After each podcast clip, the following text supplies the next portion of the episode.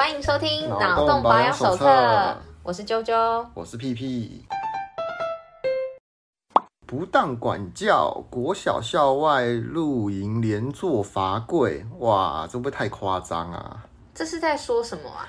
高雄儿所国小办那个宿营啊，嗯啊，然后啊不是宿营都会请那种、哦、看起来很凶的什么大哥哥大姐姐嘛，有小学生他提早醒来，然后在那边游荡，然后辅导员就暴走，然后叫大家就是所有人，不是不是只有早起的那些人，就是叫所有人，然后从罚跪。啊，救急连坐法，对对对，都什么什么年代了，我还以为还在拍白色恐怖 啊。然后他们就是说这个什么哦，是他情绪失控啊，所以后来好像说什么有开除，嗯、我是不太相信是可以除到哪里的。我觉得这个其实蛮夸张的，就就现代而言呐、啊，嗯，对啊，说到这种类似这种不当管教。在国小，其实我感觉蛮深的，可能是因为我就是活在那种比较古早的年代，那个时候其实哦是打骂教育，也是还有家长会觉得说哦我就不会教，所以老师就爱爱怎么样就怎么样，想干嘛就干嘛的那一种，这很夸张哎。就是比如说我还有就是那种那种老师，他是出名的严格啊，所有家长都知道，就是这间国小的这个老师就是出名的，就是很会教。他们所谓的很会教，就是可以把学生打到听话之类的。然后他也有在明目张胆的，就是直接在外面开补习班。我记得印象中应该是基本上。让所有家长都知道这件事情，大家会传传开，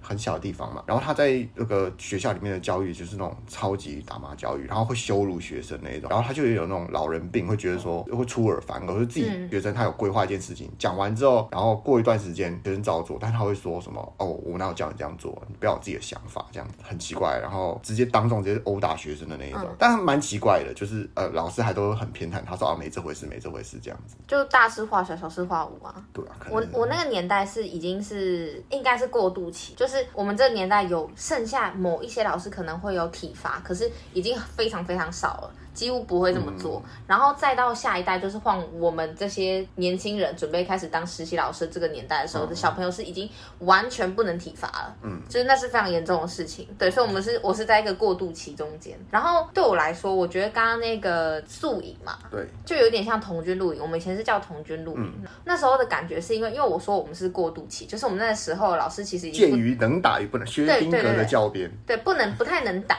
然后老师不会动手。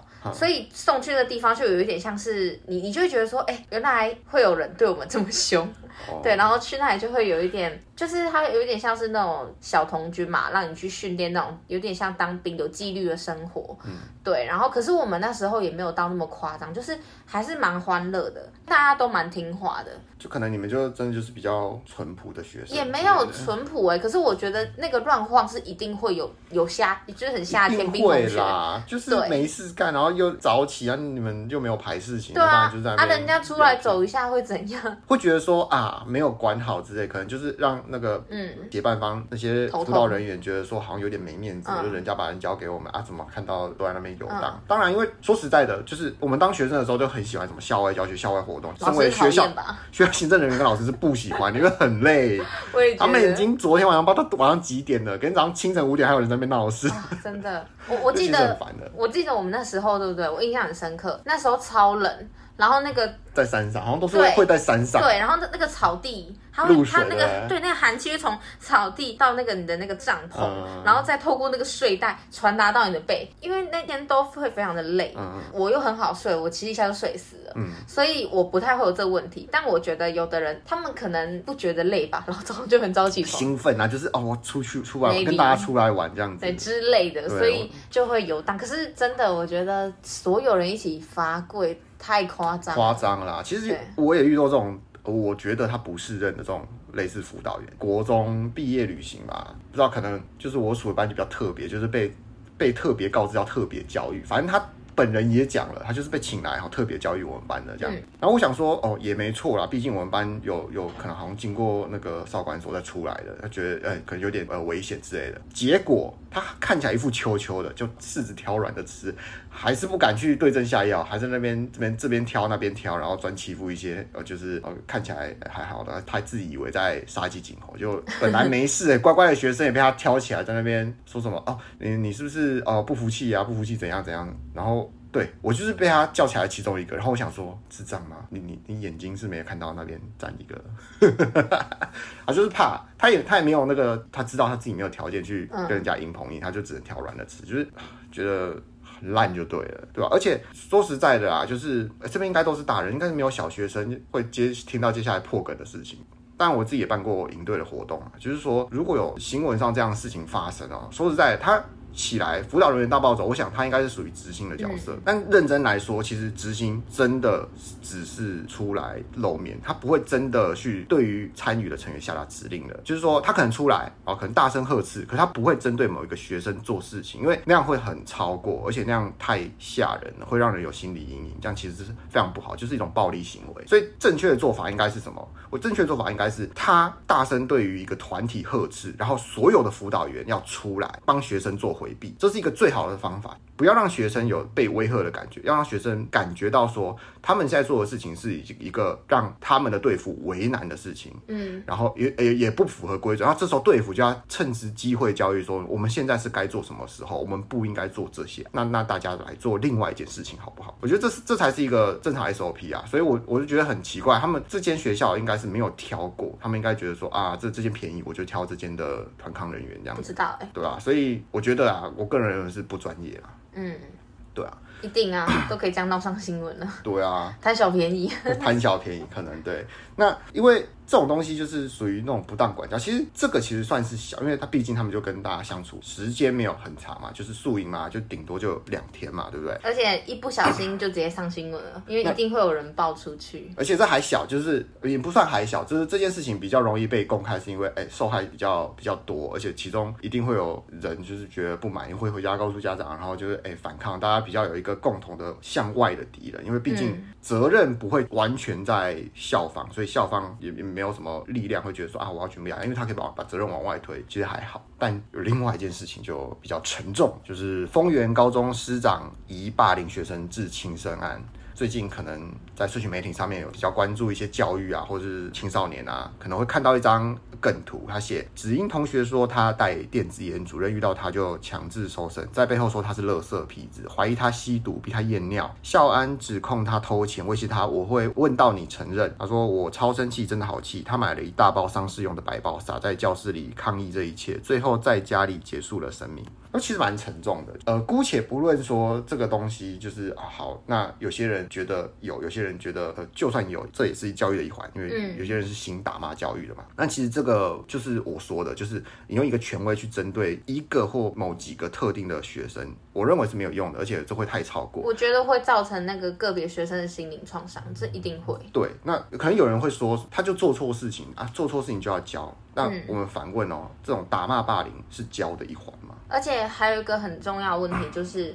你如果说你要教育这个学生，嗯，但是这个学生他是处于青春期，所以他对于同才的眼光其实蛮。蛮重视的。那如果今天这个同学已经被霸凌了，像是他前面他同学跟老师说他带电子烟，嗯，我猜已经有受到一些同学的排挤，不一定啊，但反正就是同学弄他嘛，嗯，然后被冲康，对，就是最轻微可能就只是同学故意冲康他一下，对，然后你用这种在大家面前，然后或者是任何方式去指控一个学生的这种行径，嗯，一任何一个失职人员这样做，很容易造成这个学生就是心理受到一些羞辱创伤，对于。这种权威突如其来的这种责骂跟斥责，会造成他心里很大阴影。其实蛮多同学是很挺这位学生的啦，是主要是因为就是师长的联合的霸凌。对，那这种东西比较特别，嗯，因为我们比较遇到，常常遇到是同才之间的霸凌，那这个可大可小嘛，对不对？小到打打闹闹嘛，那大一点就可能就是真的也是差不多这样的状况。对，可是师长霸凌绝对不可小，这个没有小可。当然当然，这全部都都是大的啊，对，而且还是当众说他是垃圾社会败类，而且师长。师长是有权威的人，你用这种方式去对待一个学生，本身就已经权力不对等了。对啊，就像我们上一季说的那种 PUA 模模后来，中国是 PUA 的第四第四步跟第五步那种感觉，然后用权威式的让对方就是有一种煤气灯效应嘛，他用权威让这个学生觉得否定自己，甚至否定自己的生命。对啊。那说到说，哎、欸，他到底怎么做？其实这边好像有提起，他们提起几点，其实我还蛮有感触的，就是，嗯，其实这些事情蛮常发生在，也、欸、没有蛮常，就是曾经发生在我我身上，比如说经常性搜身，呃，是没有到经常，我国中曾经有被全班搜书包，现在回想起来，超。不合理耶，凭什么？而且这这个时候是学务主任还说什么？哦，我们只是要呃保护大家，确保大家没有什么任何危险啊，所以就全班要收书包，真的是全班收书包。我不晓得到底是有人跟那他们讲说什么，有人带什么东西来学校，反正结果是没有这回事，但全班的书包都被收了。嗯，我觉得这是一个很神秘的事情。我们可是我我算是受到一些好学生福利啦，就是啊、哦呃，我我 因为我国中以前是就是不收你。没有，就就刚好分在放牛班，哦、然后因为我看起来就很乖啊，我头发也会绑，然后又是黑色的头发，然后裙子也正常穿，嗯、但是我们班会有很多女生，她们会玉米须。然后染发干嘛的、哦、那种学生，就你很常会看到训导主任会对着他们说：“那有没有带什么东西啊？哎，赶快头发去染啊之类的。嗯”但是没有，你们那时候应该没有发禁了吧？呃，有，还有你还，你还是不能弄成太夸张啊，男生也不行，就是不能太夸张。哦、那就是发禁已经不能染，但学校完全就不管教育部怎么说，对，就不能染，然后就是学校违规啊。嗯。我也我不确定我那时候的那个法规是什么，反正就是大概是这样。然后，但是也没有夸张到说就是会像这个样子。对，因为他们在讲的时候，其实我可以感觉到，他一开始是会用开玩笑的方式说：“哎呀，怎么怎么还没有懒？上礼拜不是跟你说过了？”类似就是先开玩笑。那如果说除非是太出格的那种错误，他们可能才会凶。就是有证据了啦，才。嗯，但是我觉得有证据的在做这些事情。是相对好很多了，嗯，所以我就说我是一个过渡期，你们那个比较夸张。因为像他下面就是无底线的收书包，像这就是很夸张啊，就是哎、欸、无时无刻就要就要收他的书包，哦，他就会一直处于一种焦虑跟恐慌的状态，嗯。对啊，他说哎、欸，而且他说的是翻阅每一位同学的书，而且是没有经过当事人，就是当事人不知道，他就是呃教官经过走廊，大家在考试，他就直接把书包收，然后或者是收其他学生的书包。我觉得这个这间学校其实是有问题的，嗯，教官退出校园啊。好，那那第三个是公然侮辱啦，公然侮辱，我觉得这现在应该不多，但过去的社会应该蛮常发现加诸在呃学生孩童身上的的公然侮辱，那这个就不好说了啊，毕竟有些人就会觉得打骂教育是是正常的，但是这个比较特别是说，他是说这一位同学是败类，叫别人不要跟他在一起，我觉得这已经多公然侮辱多出来很多，就是这应该算是一种霸凌，而且叫大家排挤这个人。这就很明显的霸凌了，而且是他是以教官、以学校职员的身份、有权威的身份身份叫大家不要不要跟他在一起，叫大家疏远他。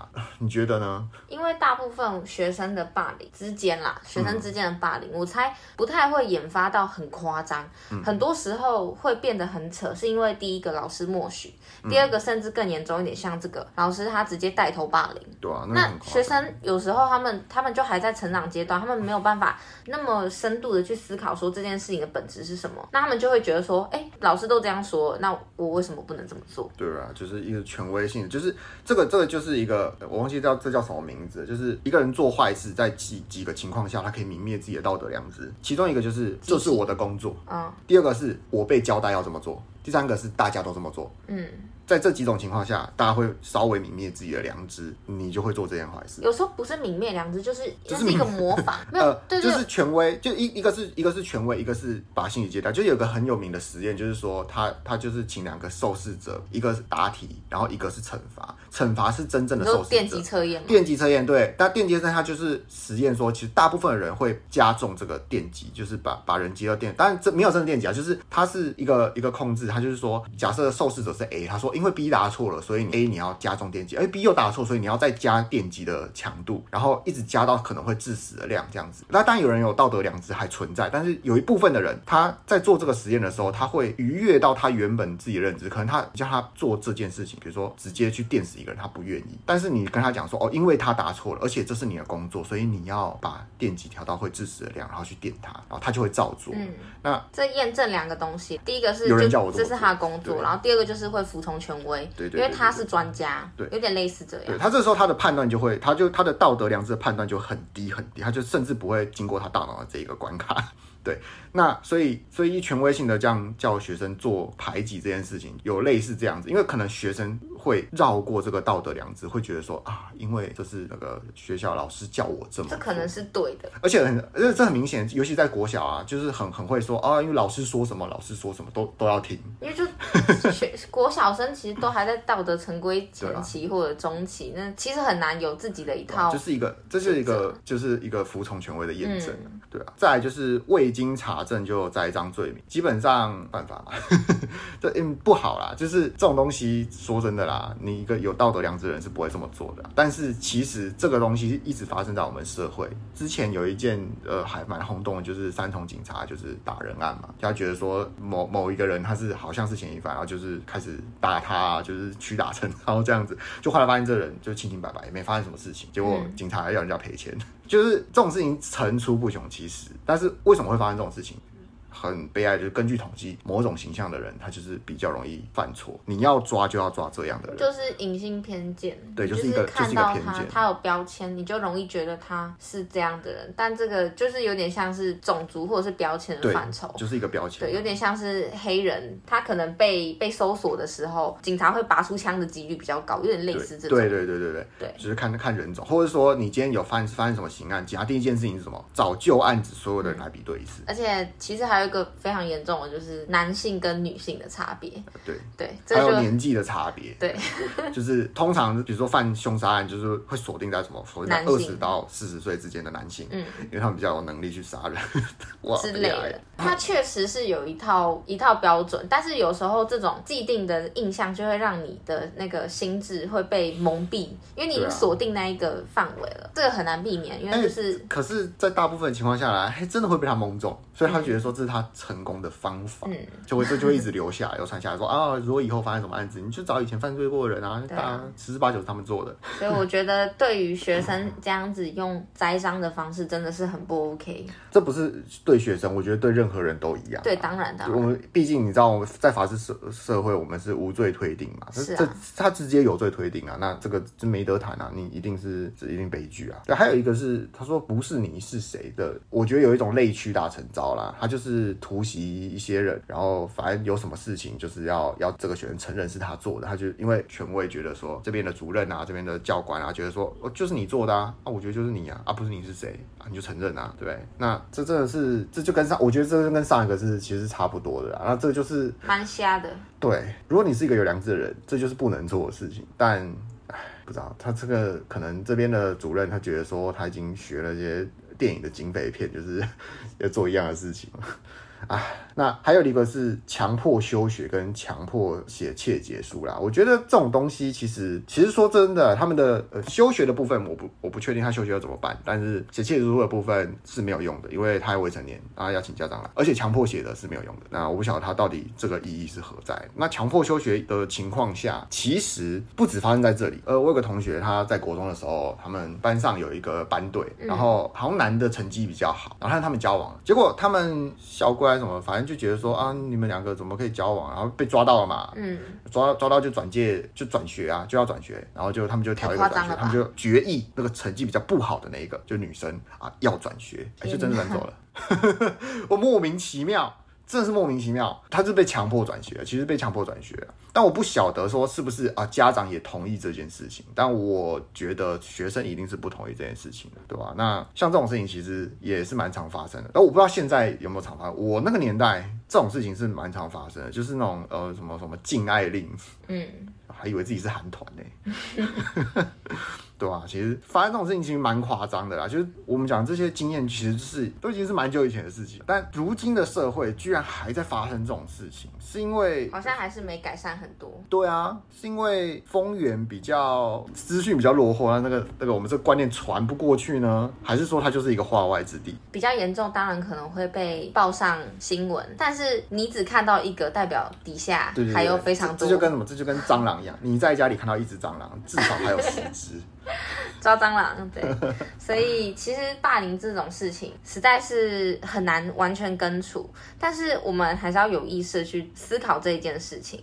那说到霸凌的话，其实台湾台湾霸凌事件是蛮多的。大家因为受到韩国文化影响，应该都知道说韩国霸凌文化也很严重。嗯，无论是网络上的霸凌，还是校园内的霸凌，其实都蛮严重的。那比较有趣的一件事情是，大家在讨论霸凌这件事情的时候，都只会讨论说加害者跟被害者之间的关系，嗯、偶尔可能就会提到旁观者。嗯，但是我们可以想一件事情，如果说把所有的这些会霸凌别人的霸凌者全部都清除掉，就没事了嘛？哦，这个很很有意思，就是说一一个国家是它主攻 GDP，就是我们是个会赚钱的国家，我们要留下会赚钱的企业，所以我们要把不赚钱的企业全部直接根除。好，那我们一开始我们今第一年我们把后二十趴的不赚钱的企业根除，然后我们第二年再把后二十趴的企业根除，除下去，哇，一直除下去，除到最后发现什么？发现原本赚钱的企业，其实在可能十年、二十年，它五年之后的评比，它就是不赚钱的企业。这种三法，其实我觉得。有有没有用？有用，当年度绝对有用。对，也至于为什么我们常看到最近经济萧条，美国很多外商他们就是开始裁员，为什么？删除法永远有效，但是快速，对，它很快就会反映出来，但它不是一个长久之计。是，所以说把做坏事的人除掉，其实不是一件有效又长久的当然的方法。因为你除掉那些最坏的，那比较次等坏坏小坏坏，他们就会变得最坏的。对，所以其实我们可以看到说，这是环环相扣的一个社会。如果说有分不同阶层的时候，像像刚刚 P P 说的，呃，把一整个社会分成前二十 percent，然后后二十 percent。然后把后面删掉，哎，就就没事嘛？不，只要你有分阶层，就一定会再继续出现这样的问题。所以它这是一个大环境的问题。这样，那再来就是我们最近当红的一部韩剧嘛，叫做《黑暗荣耀》。嗯、我相信大家都没有看过也听过。然后像这部剧，我自己看完之后，我我发现还蛮多解说的。然后这些解说随随便便一支，他们也都做的很用心，很棒，点阅率又非常高。这代表什么？代表大家关注。有热度，对，有热度。但是很有趣的是，大家喜欢看的东西是什么？是彩蛋，然后是那些解析。可是我们解析完了这些人物的个性之后，这样就够了吗？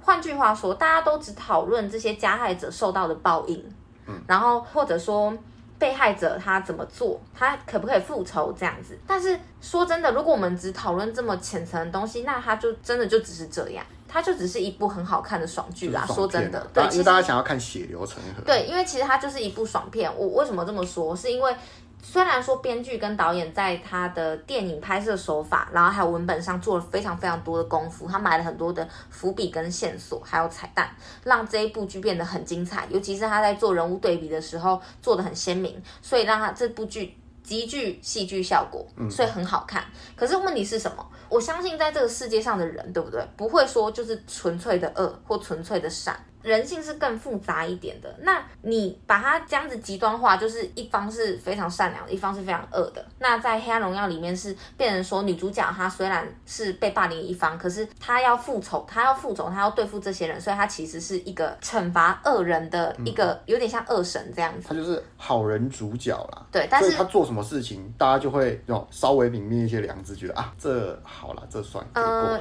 没有，因为他的那个他的概念有一点像是说，女主角她就是她的代表是蛇，就是有点邪恶化身。可是她做的事情是有点正义的事情，复复仇也不算正义。其实她做了很多事情，其实不也不太算很正义，只是说，只是说在大家因为觉得追寻这个被霸凌过的这个脉络追下来，会觉得就觉得 OK，就觉得说。哎呀，反正别人以前也做过什么事情，所以你现在做这件事情啊，我觉得合理之类的。对，但就会留有一点太浅薄的去讨论这个东西，嗯、因为说真的，现实社会没有这么的轻松哎。就是你，你可以去这样复仇，然后还真的成功了，而且他复仇方法是双手是干净的，因为里面的那一些坏蛋们，他们真的太坏了，他们自相残杀，到他们之后爆掉了。但现实中有这么好看吗？不不不，不，那些真正的霸凌者，他们还是过得很好。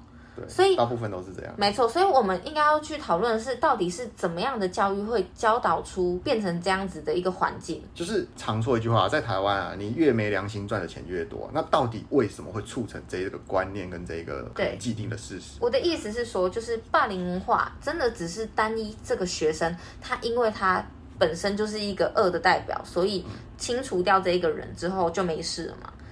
大部分来看剧的人会觉得他就是要轻松，他就是要爽，他是。他不会想说我在看剧之余我还要来一个社会的反思啊，把一些娱乐东西加进一些社会反思，其实是好的，因为这就是这也是之所以我为什么喜欢比较喜欢日剧的原因，因为他们会把很多社会议题埋进去，我觉得很有意义。因为像是在小时候，我觉得霸凌刚刚就已经说很难界定了，嗯，然后我自己觉得我自己当过有一点像霸凌者的角色，也有当过就是旁观者的角色。那你有当过被霸凌的角色？嗯，那你有当过被霸凌？我没有当过被霸凌的角色。爱情中的受害者啊，那那不算霸凌啊，两个人之间的事能能算是霸凌吗？对，那为什么我会说我觉得有点像霸凌角色？是因为也许以客观角度来看没有那么糟，可是其实在我心里我会觉得我好像做了一件不太对的事，就是因为其实以前小时候那时候有两个同学，他们感情蛮好的，可是因为我跟另一个吵架，然后我就跟另一个讲他的坏话，然后后来那个吵架跟 B 挑拨，对，然后 B 他比较凶，他就后来他就很非常非常讨厌 A，他还会打那个 A 之类的，哇，就是。打不是那种非常凶恶，会打到受伤那种，可是他就是啪一下打一下，就是那种。嗯。那我看了，我觉得也不舒服。就是有一种他心，他在默默的帮你出气那种感觉。呃，他没有帮我出气，只是他他是真心讨厌他。为什么？是你挑拨成功？但我猜我我挑拨应该没有占那么大的比例。我我觉得不知道是发生了什么事。就我后来客观来看，好像我觉得会那么讨厌，应该不是因为我。但是当时我就会觉得说，嗯，我看了这件事情，我也没有帮 A 说什么，我觉得我这样不对。对，然后另外一个我说旁观者的角色是那时候有一个同学，他就是转学来转学走，家里有一点问题的同学。嗯，然后那时候我有，其实我们有点像是朋友，又有一点不太像，因为他会想要跟那些就是比较混混的同学在一起当朋友，嗯、就是追求他们的认同感。对，他自己也想要当家酒妹这样，但是偶尔就是 自己想当家酒妹，就真的真的对，就是他的那个行为。对，然后。但偶尔他如果不开心的时候，他要找人聊天的时候，其实我是不排斥跟他聊聊的。嗯、对，然后那时候我就听他说一些他家里的事情，我其实知道他的家庭状况不 OK。哦。对，但是我看到他在寻求同学的那些。关注的时候，其实就有点难过，就是他有点像被霸凌。例如说，同学会把他的卫生棉拿起来贴在墙壁上，然后那时候我记得我就是说，为什么你们要这样子做？我觉得不 OK，为什么一点都不好玩？就我就跟同学这样说，我不知道说我是一个什么正义的人，没有没有，我只是当下我觉得这不并不好玩，为什么要这样欺负他？因为我觉得他应该是难过，可是他那时候还强颜欢笑。我不确定是强颜欢笑啊，就我角度来看，他就会跟着笑说白痴哦什么之类的，然后把他包包拿走，类似这样。但对我来说，我觉得那样其实就是霸凌的一种。可是也可以发现说，这个霸凌真的有那么简单吗？他其实是有一点像是寻求朋友的关注的时候，他搞不好觉得说这样子的冲康是就是也是一种交流，一种交流的一种。对，所以我觉得霸凌这种东西真的是非常难界定，把那个所有的东西戏剧化推到一个极致，当然就像是《黑暗荣耀》这样很夸张的霸凌，嗯、很不 OK。但是他在那个中间，其实是有很多暧昧的地带。就是就是、小恶也是恶啦。对对，那当然你在戏剧上面要有张力，当然怎么可能给你都是小来小去的？当然就是要要对，要要大善大恶啊，嗯、然后要要一个反转啊。对对吧？所以它其实比较不符合现实啊。那现实社会就是。许多小事集合而成的结果，嗯、然后它是一个很严重的结果。所以我们可以从小事开始做起。就你如果说你真的觉得不 OK，对，你可以做一些小善事。然后如果 因为我我觉得就是《黑暗荣耀》里面他们那个那么夸张的那种那么有钱，我我觉得我应该也对抗不了。有时候你把自己套在那个角色，你就会觉得说：“天啊，我可以做什么？好无助。”没有啦，那个就已经不是，我觉得这那那已经是一个整个腐败的系统了啦。那真的是没没真的没救。他就是你处身处于那一个被害者，其实你是没有办法自救的，很难。然后他里面要演什么，连他妈都不站在他的角色，其实真的很惨，对啊，对啊。那那他其实如果放在现实，这个人基本上没有太可能有翻身的机会，几乎不可能。对，这个社会不太会提供机会。必须得说，就是在这部。剧里面女主角她唯一的优势就是她的美貌跟聪明，她至少还有这两个东西，漂亮、啊、是老妹了。哎呦，还是漂亮啦，对不对？你看两个两个男生都喜欢她，但是说真的，就是在现实中，可能这个被霸凌者他也没有好看，然后他也没有钱，又不一定很聪明。对啊，那这样怎么办？对、嗯，因为被挑回对象的，其实根据。根据一份研究，他是说随机抢劫的人他们怎么挑对象？其实他们挑对象是有自己的道理的，他们会挑一种长相跟行为的人去当做，所以他们他们不是真的随机。那主要是他们是挑一些比较没有自信，然后长相比较不出众的普通人哦，不见得是男女，然后去做抢劫的下手对象。嗯，所以现实而言，会成为霸凌对象的人。其实是有某些特征，当然不是在不是在怪这些人为什么要有这些特征，而是这些人被挑为特征是他们，他们可能有一些弱势，对，所以这些人会被挑为对象，是因为他们本身存在一些无法反抗的弱势，所以在现实上，他们被做这些坏事之后，他们是很难反抗的。嗯所以要靠那些身边的旁观者，不要你不要就是放任。那我觉得就还有机会，因为集体的力量是比较强大的。但反过来说，就是我们在这边所说的做师长的霸凌，这真的是夸张严重。因为他们的角色，对他们角色应该是锄强扶弱。对，没错。我刚才在想这个，但其实没有。但其实锄强扶弱不是一个最好的解放啦。那这个其实从家庭教育开始就已经失败了，所以才会带到学校这边啊，是对吧？那不管如何，就是我会觉得麻烦大家交给下一代。假设你有生小孩，这家庭教育真的很重要。如果以前觉得有哪一些事情做不好，把下一代教好。我觉得蛮重要，然后教导孩子保护自己，尤其是你把自己的孩子顾好，其实就是根绝霸凌的一个很重要的事情。对啊，你要关心孩子。对啊，根据某某知名国安人员说，要改善、要改变一个社会，怎么改变？那要花了十八年左右。当然啊，你要从教育做起。对，他就要从基层教育做起。所以你真是不用妄想说，我们今天来提倡一个什么，嗯、或者我们惩罚了谁，这个世界就会改变。嗯、不，不小心又沉重了起来。对，就是这是从教育开始 好。今天大概就讲这样喽。我们这新的一季哈，我们的题目稍稍的调整了一下，不知道大家喜不喜欢。那就这样喽，我们感谢大家收听，谢谢大家。谢谢大家。